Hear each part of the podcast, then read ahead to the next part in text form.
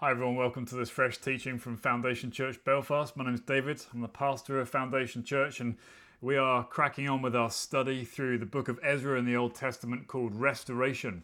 And we've just seen over the last eight chapters in the book of Ezra uh, how God has stirred and equipped and called uh, his people who were in slavery, uh, captive in Babylon, and he has brought them back to their homeland, to the promised land, to start worshiping Him again, to rebuild the temple, uh, to get that structure back up again so the worship and the praise of God could, could be reinstituted again. And, and we've seen over the time how God has overseen that, how He has blessed that, how His grace has been upon His people, and there's been much joy, much jubilation.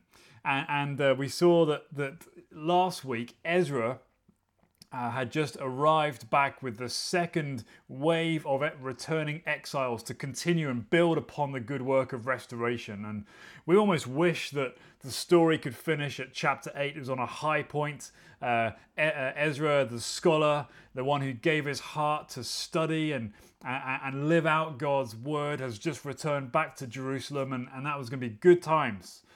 Uh, everything seemed to be working well. They had their temple, they had their teacher, they had revival, spiritual revival. The good times were rolling. And yet, as we see in chapter 9 today and then chapter 10 next week, this, this huge problem threatens to overturn the entire restoration community. For all these external changes, there seems to be a deeper problem, uh, a more basic problem that the people have uh, that threatens the entire restoration project. The good beginnings uh, could be jeopardized. Uh, and, and we're thinking about this because uh, we can see this today, or possibly see this today, in our own church or in our own churches, where we might see uh, encouraging things happening. Praise God, right? Worship, people gathering, people coming to faith. Great. Uh, we see the green shoots of, of God's grace springing up in Belfast and, and, and beyond. Wonderful. Um, but what we're going to see today is, is, that it is possible, it is possible to produce external alterations in our own behavior and being, uh, aside from internal transformation of our heart. We, we can produce external alterations without internal transformation and we're going to see why and how uh, how we get to this place through Ezra nine. Um, I wonder if though if uh, if you have ever seen this taking place um, in those around you, maybe you know someone who made a commitment to to Christ, to, to following Him, or, or, or appeared to to make a response in a church service or something, and that they managed to live uh, for a bit, you know, making some changes to life and, and changing the way they talk, perhaps, or something like that. But you've noticed that over time that initial enthusiasm has, has simply faded away and that they're nowhere near, near God now. They're not interested in Him anymore. Maybe, maybe you know someone like that. Maybe you are someone like that who had some sort of religious experience at some point in the past, and yet, if you're honest and you're looking at yourself now, you're that you're, you're nowhere near where you were back then. Your, your life now is just the same as it was beforehand. There's been no change in you. And so we're going to look at this passage and ask why that happens. And, and but the good news is there's hope. Uh, what can we do about it? What, what does God have for us? And we're going to be thinking under these three headings the problem of sin in the restoration community. We're going to be looking at the response to sin in the restoration community. And thirdly and finally, the answer to sin. The problem the the response and the answer. First of all, the problem of sin. Uh, we, have already been thinking Ezra and his, and his entourage have just arrived. Uh, the second wave, much smaller, remember than the first, but there they are. Um, they've delivered the riches to the temple, signed them over to the priests who oversee uh, all that stuff in in the temple in Jerusalem. And, and it says here uh, in chapter 9, verse 1 and 2 uh, after these things had been done, uh, the officials, the leaders, you know, the, uh, approached me, Ezra, uh, and said this The people of Israel and the priests and the Levites have not separated themselves from the people of the land with their abominations. Goes on to say that, that they've taken some of their daughters to be wives for themselves, and they've given their sons to marry uh, with the other tribes, the other peoples of the land, the, the, those outside uh, the people of Israel. Abominations is the, the old word here used to describe that. Um, abominations is simply the, the biblical word for the practices, the religious practices, the social practices of uh, non Israelite nations out there. People who don't believe in, in the God of Israel, don't follow him, their practices, their behaviors, they're, they're described, uh, generally speaking, as abominations. That's what we're talking about here. And how has this happened? How, how have some of the people uh, of that returning uh, group, how, has, how have they started to pick up the practices of these outside, these pagan, non believing nations? Well, it says that they have married off, they've intermarried. There's been a mixture between the people of Israel, the restoration community, and those outside. And if you remember, if you've been tracking with us in our teaching so far, you'll, you'll realize what an absolute scandal that is because even right at the start, there were very, very uh, detailed um, lists of the names of all the people, the heads of families and the heads of households who had come back. It's very, very clear. We have to be absolutely clear who belongs to Israel, who belongs to the community. And, we also saw um, that the, the outsiders were allowed in in chapter 6, but only if they had turned away. They had started to follow the God of Yahweh and, and lived and they've put aside their practices and lived for him, and, and they were invited to worship as well. But here we have this whole different situation, this, this mixture, um, the practices of the nations infiltrating and coming in and influencing uh, the restoration community. And that is an absolute disaster, as we'll go on to see in the second part. Why is this a problem? Uh, why is it a problem that the people of Israel were marrying and intermarrying with the people of the nations? Well, first off, um, they were expressly commanded not to do this.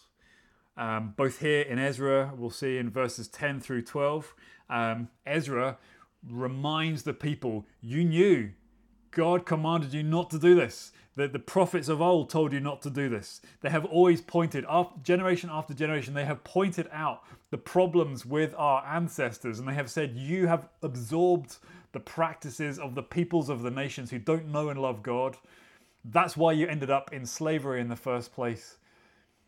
That's why it's a problem. Don't do it. Second time, don't do it. They knew not to do it, and yet they couldn't help themselves. You see, the whole point with this, just just so just so we know, the whole point with remaining separate was that the restoration community was to be a worshipping community. And in so doing, as, as they worshipped God, Yahweh, according to his word uh, through the law books, they were therefore be representing God, Yahweh, the God of Israel, to the surrounding nations through their worship, through their, their life, through their society. Uh, God said in many places in the scriptures, I am holy. I am other. I am separate. I am unlike you. Be holy because I am holy. You are called to represent me. Be completely different from the rest of the world out there. That's how you will represent me to the world. In Deuteronomy 7 6, uh, God says this You, speaking to Israel, he says, You are a holy people, holy to the Lord your God. The Lord your God has chosen you to be a people for his treasured possession out of all the peoples who are on the face of the earth. He says, You know, I've chosen you, you, to reflect me to everybody else. I've chosen you to live such distinct lives, such a set up such a distinct society that it points to me, it points to my justice, it points to my love. I, I, you have to have a society that is completely just. There are to be no outsiders in your society. You are to care for the poor and the vulnerable, for the orphans and the widows. Uh, no one else does that. You're to do that because I care. I'm a heavenly Father. You're to put grace upon them. You are to welcome in the strangers because I welcome in strangers. There is to be equity and fairness because I'm a just God and I'm a loving God. You are to be a light to the nations. That was how they should have been. So, with that in mind, you can start to see if they start behaving like the nations around them, then that light that Israel was supposed to be starts to dim it starts to grow, uh, grow cold. It starts to go out. And so you can see why marriage with the surrounding nations is a problem.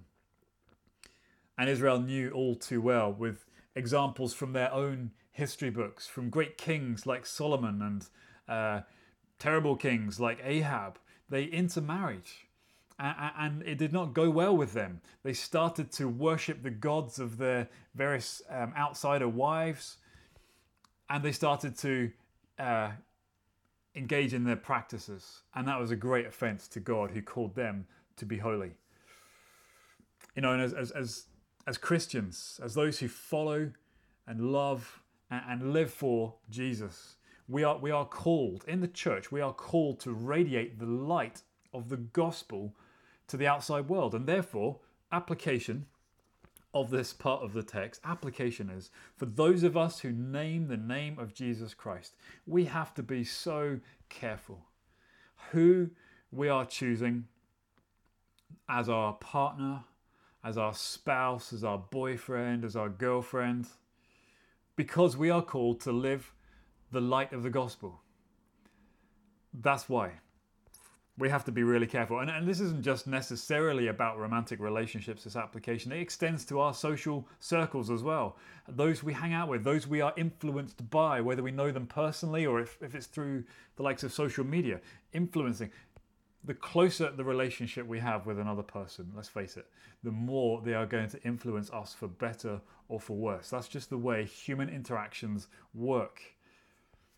So we have to be really careful, particularly when we're making decisions about those closest to us in life, who, who we are uh, interacting with most on a, on a most deep and profound level. And I, I, in my experience, in my pastoral experience, I've known far too many young adults who have made bad choices in who they who they hang out with and, and who they end up marrying and I've seen so many wandering away, wandering away from the faith. It's exactly the problem we see here in Ezra, Ezra 9. But that's not the only place our application of this text stops. Uh, it's not just in our romantic and interpersonal relations, but in general, as the church, uh, we are called, as we're saying, to mirror the light and the love and the, the grace and the justice of God to the surrounding nations. And so we have to be so careful um, as, as we are thinking as a church about our practices and as individual Christians about how we live and our, our ethics and the decisions that we make on a, on a daily basis. We have to be so careful that we are not assimilating and absorbing values of our culture, of our, our surrounding nation, the you know uh, uh, prevailing attitudes. Um, we have to be so careful that we're not absorbing uh, attitudes from those who do not know and love and want to glorify God in, in place of biblical revelation, God's revelation of Himself in the Bible. Um, there are so many challenges, let's face it. There are so many challenges uh, to living as a, as a Christian today, to living as a church um, community today. Um, so many areas that our culture, our Western culture, is railing against the traditional Christian understanding, the Christian teaching, the biblical teaching, whether it's um, our understanding of what makes a human being a human being, uh, understanding gender, understanding our sexuality, uh, understanding what makes life important and when does life begin and how do we treat the unborn and how do we treat the, the you know those at the other end of you know the um, uh, elderly, uh, the vulnerable. There, there are many things at the moment that the, the world is saying we are wrong about. This is this is wrong. This is evil teaching. That's what they'll say. And if we're not careful, we will absorb those messages and those values uh, without thinking, without being critical in our in our thinking.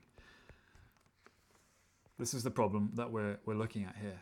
This is the issue within the restoration community that we see in Ezra 9. And you see, the more we uh, assimilate and absorb values, the more it weakens our, our witness. The more it switches off the light. It robs God of his glory when we start behaving and thinking and acting like those who have no faith, those who do not know Jesus.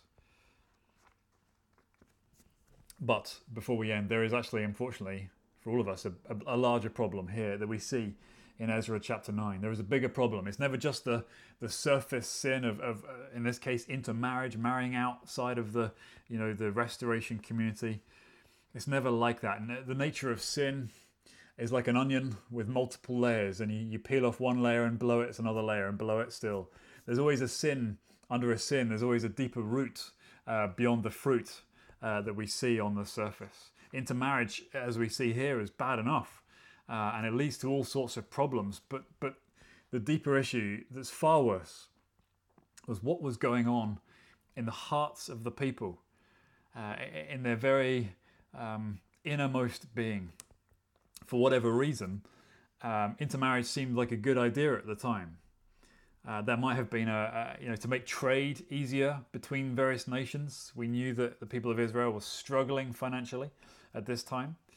Uh, it might be that that they thought it was safer if we have political alliances between us and other nations.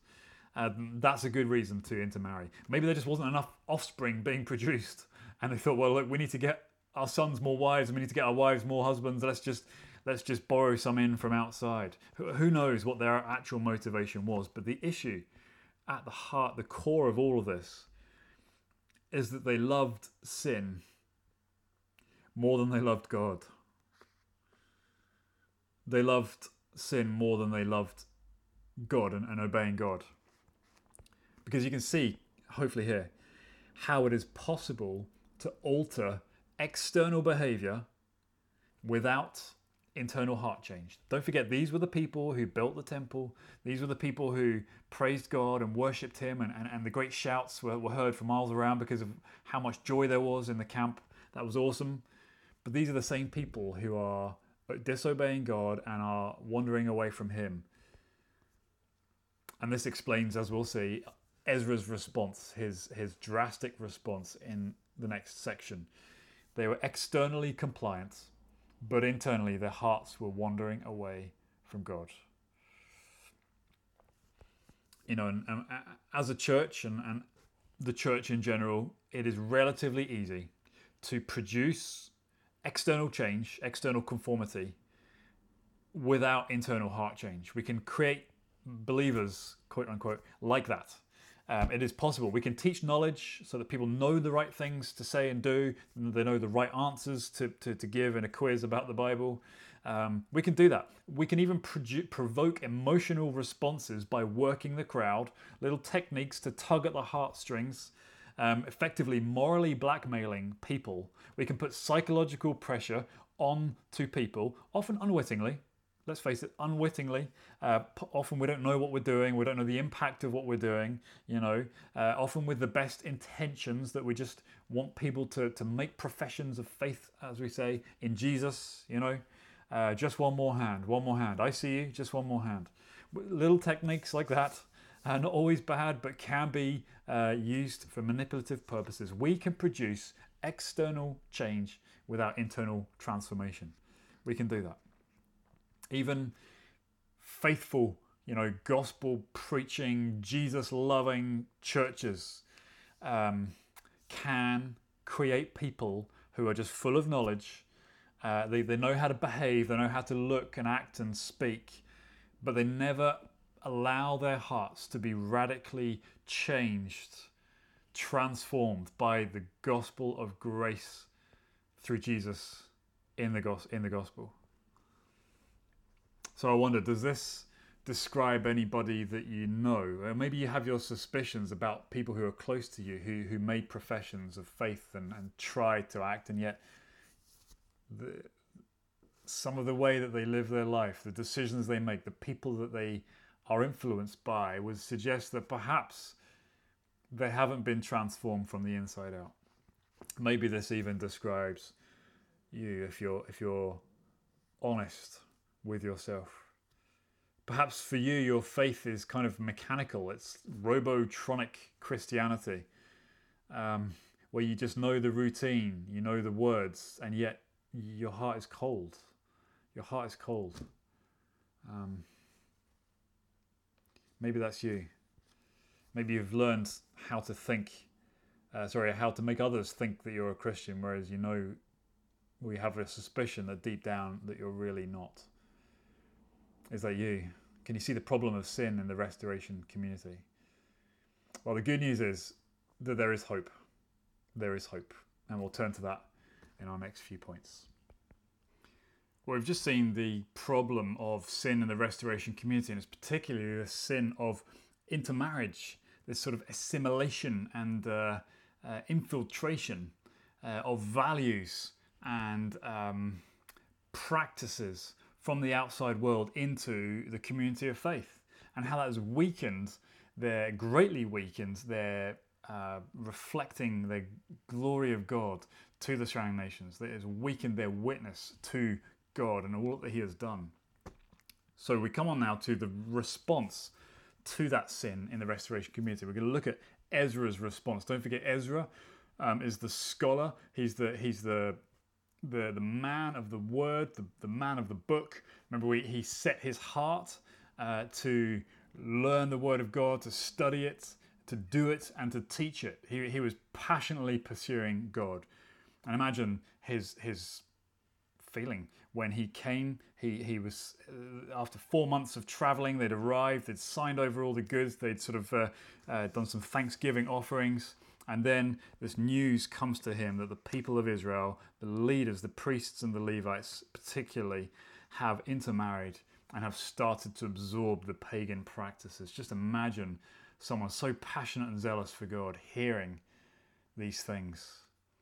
It says in verse 3, we've got his response right here in black and white. He says, As soon as I heard this, I tore my garment and my cloak and pulled hair from my head and beard, and I sat appalled.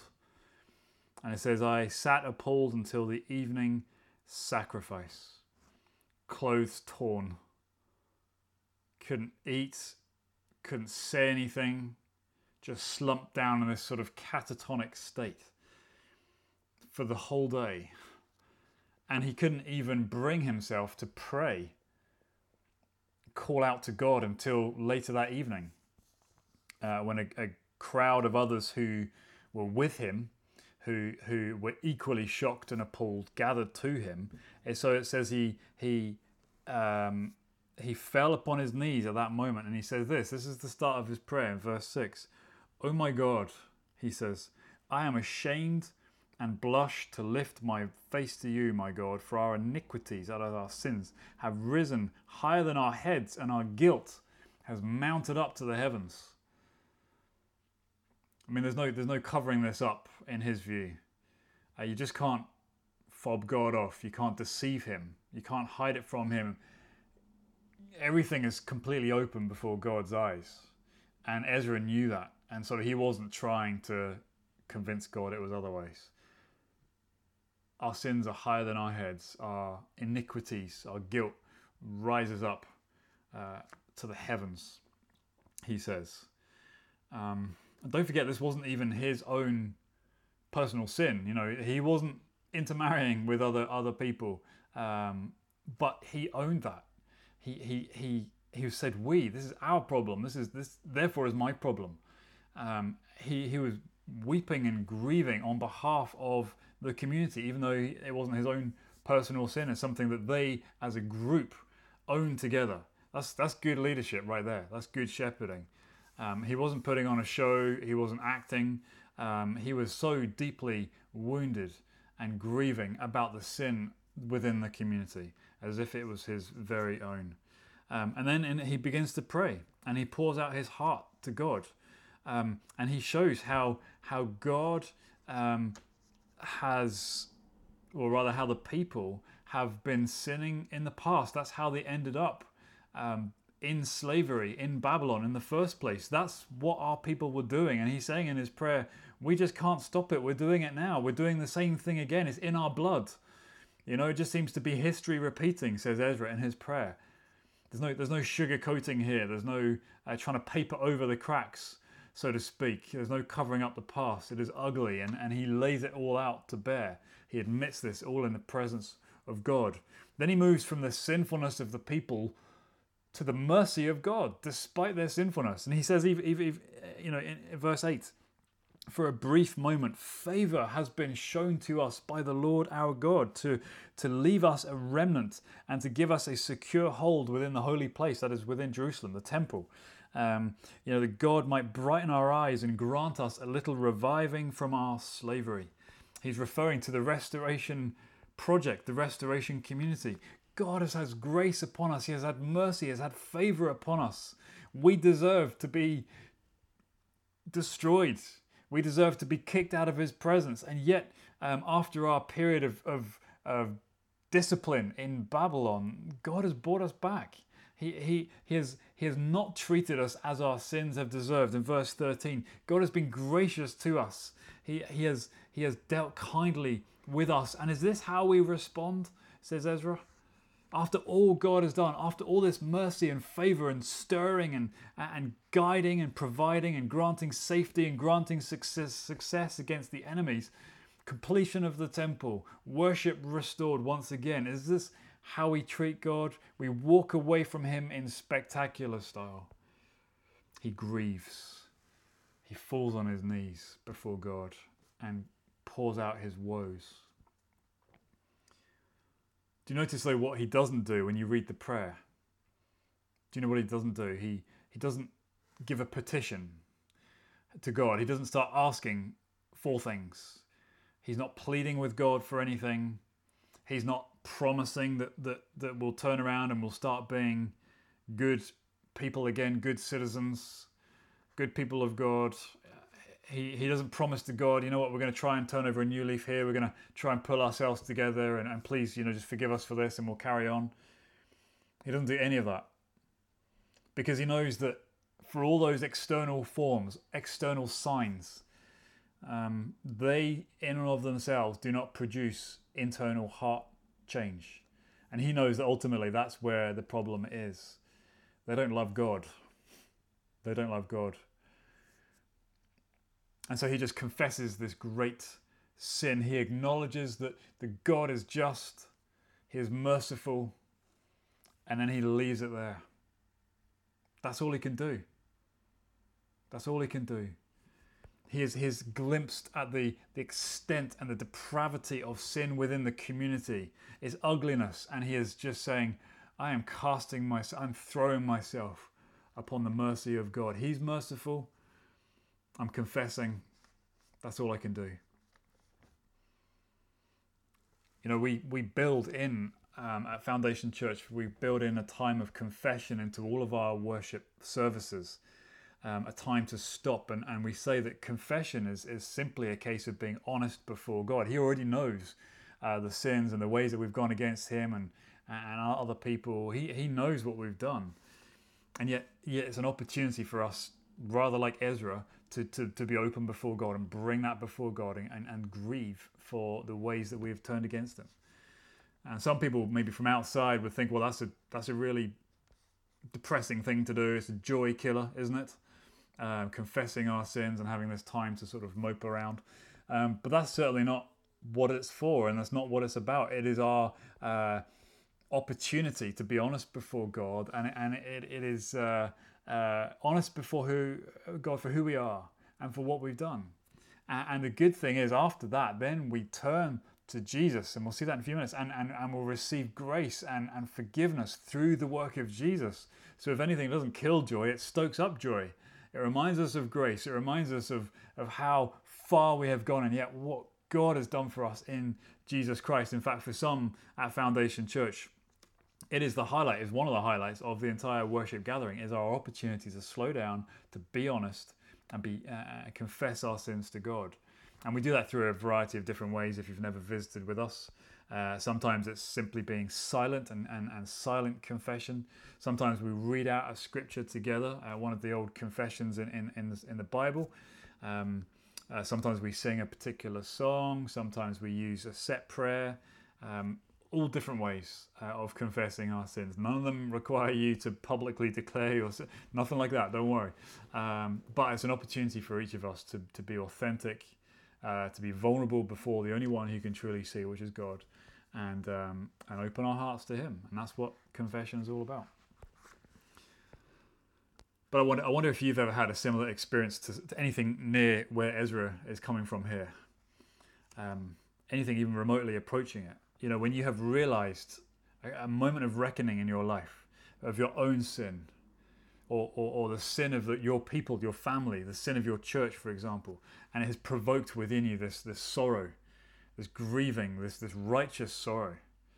When you see the ugliness and the, and the desperation of sin in light of a holy God and, and who He is, have you ever cried out like Ezra, Woe is me, I'm undone.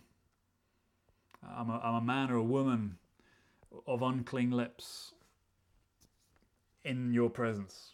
Have you ever been like that before God? Maybe you haven't. Uh, maybe it's never been an experience of you, particularly I'm talking to you now if you're a believer in Jesus, if you're a Christian. Maybe you've never had a, a moment uh, where you have been so aware, so convicted of, of your sin that you have fallen short of God's glorious standards for you.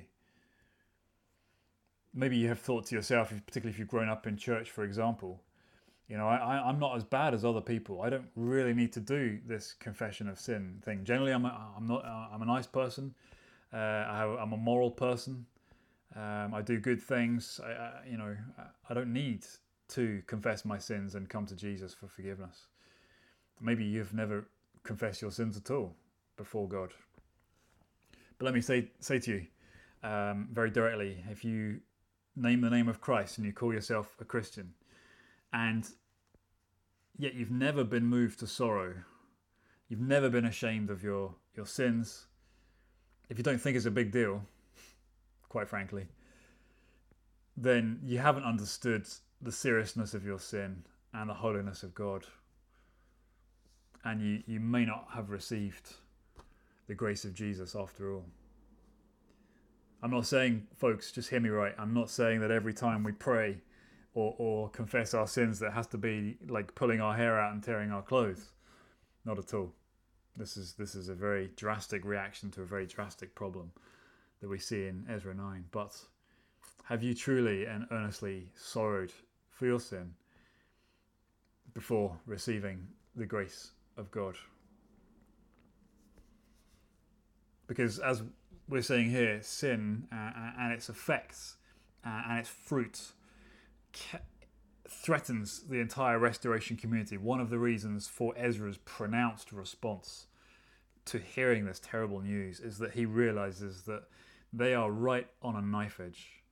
They are right on the on the precipice and they could be destroyed at any moment.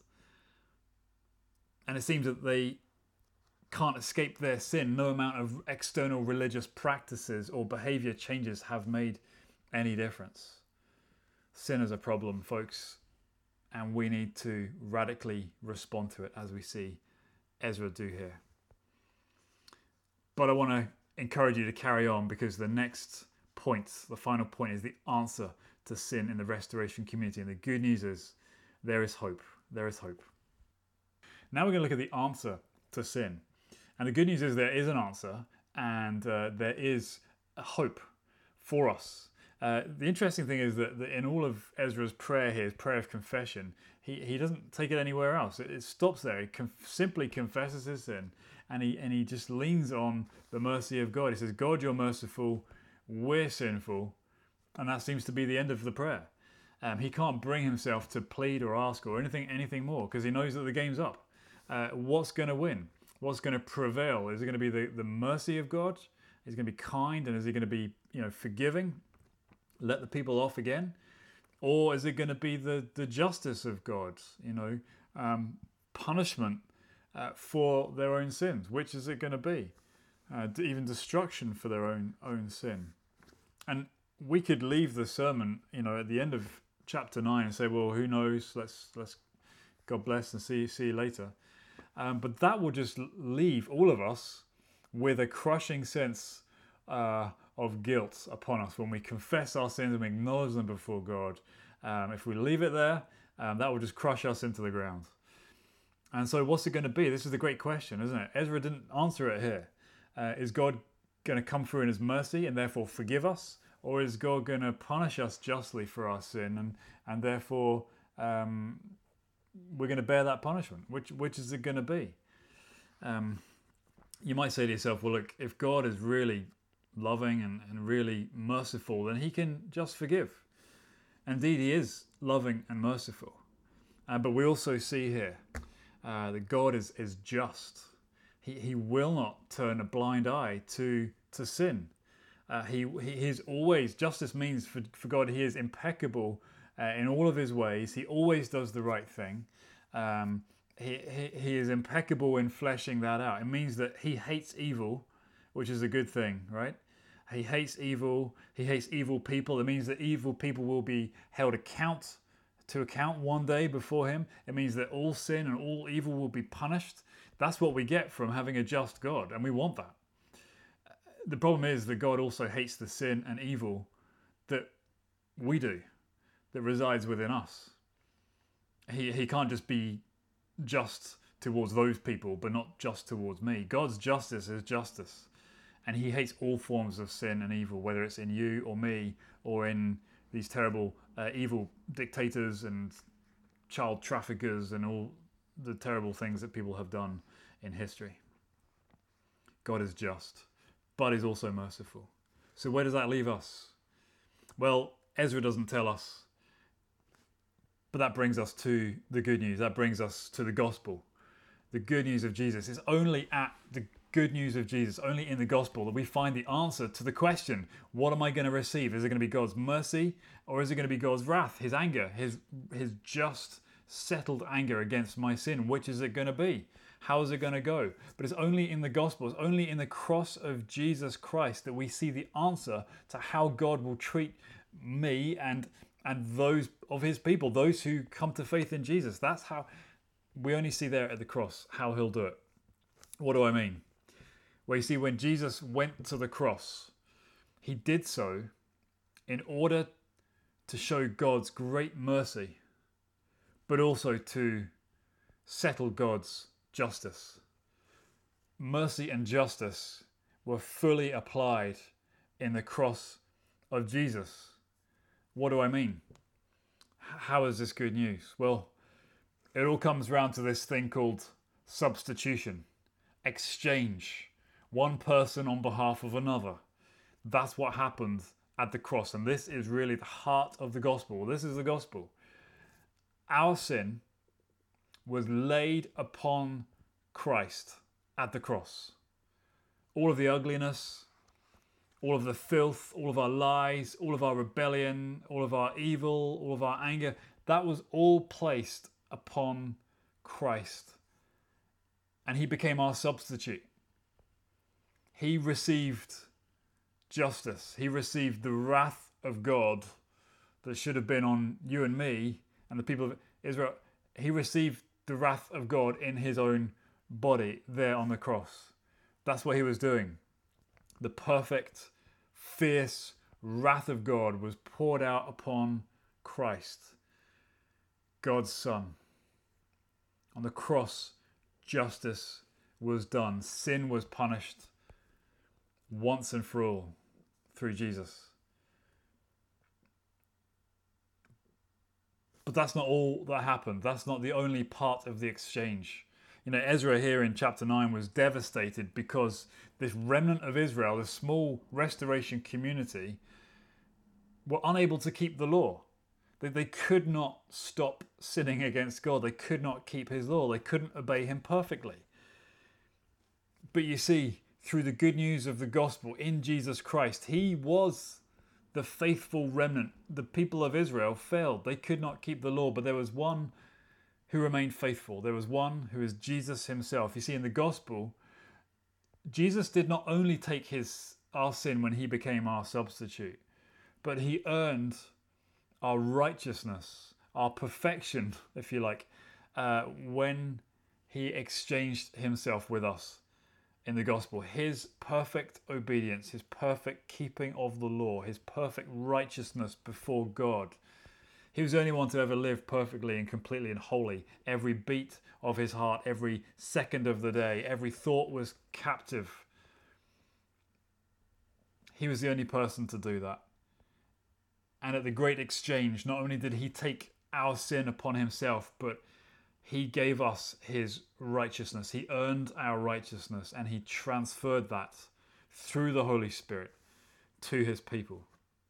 So, this is the great exchange. Our sin given to him and dealt with in his death, his righteousness given to us in his life. Perfect death and a perfect life. That means, just to be clear, that means that when you trust in Christ, when you place your life in His hands, not only is complete forgiveness given to you, the mercy of God through Jesus, but also the righteousness of Christ is given to you.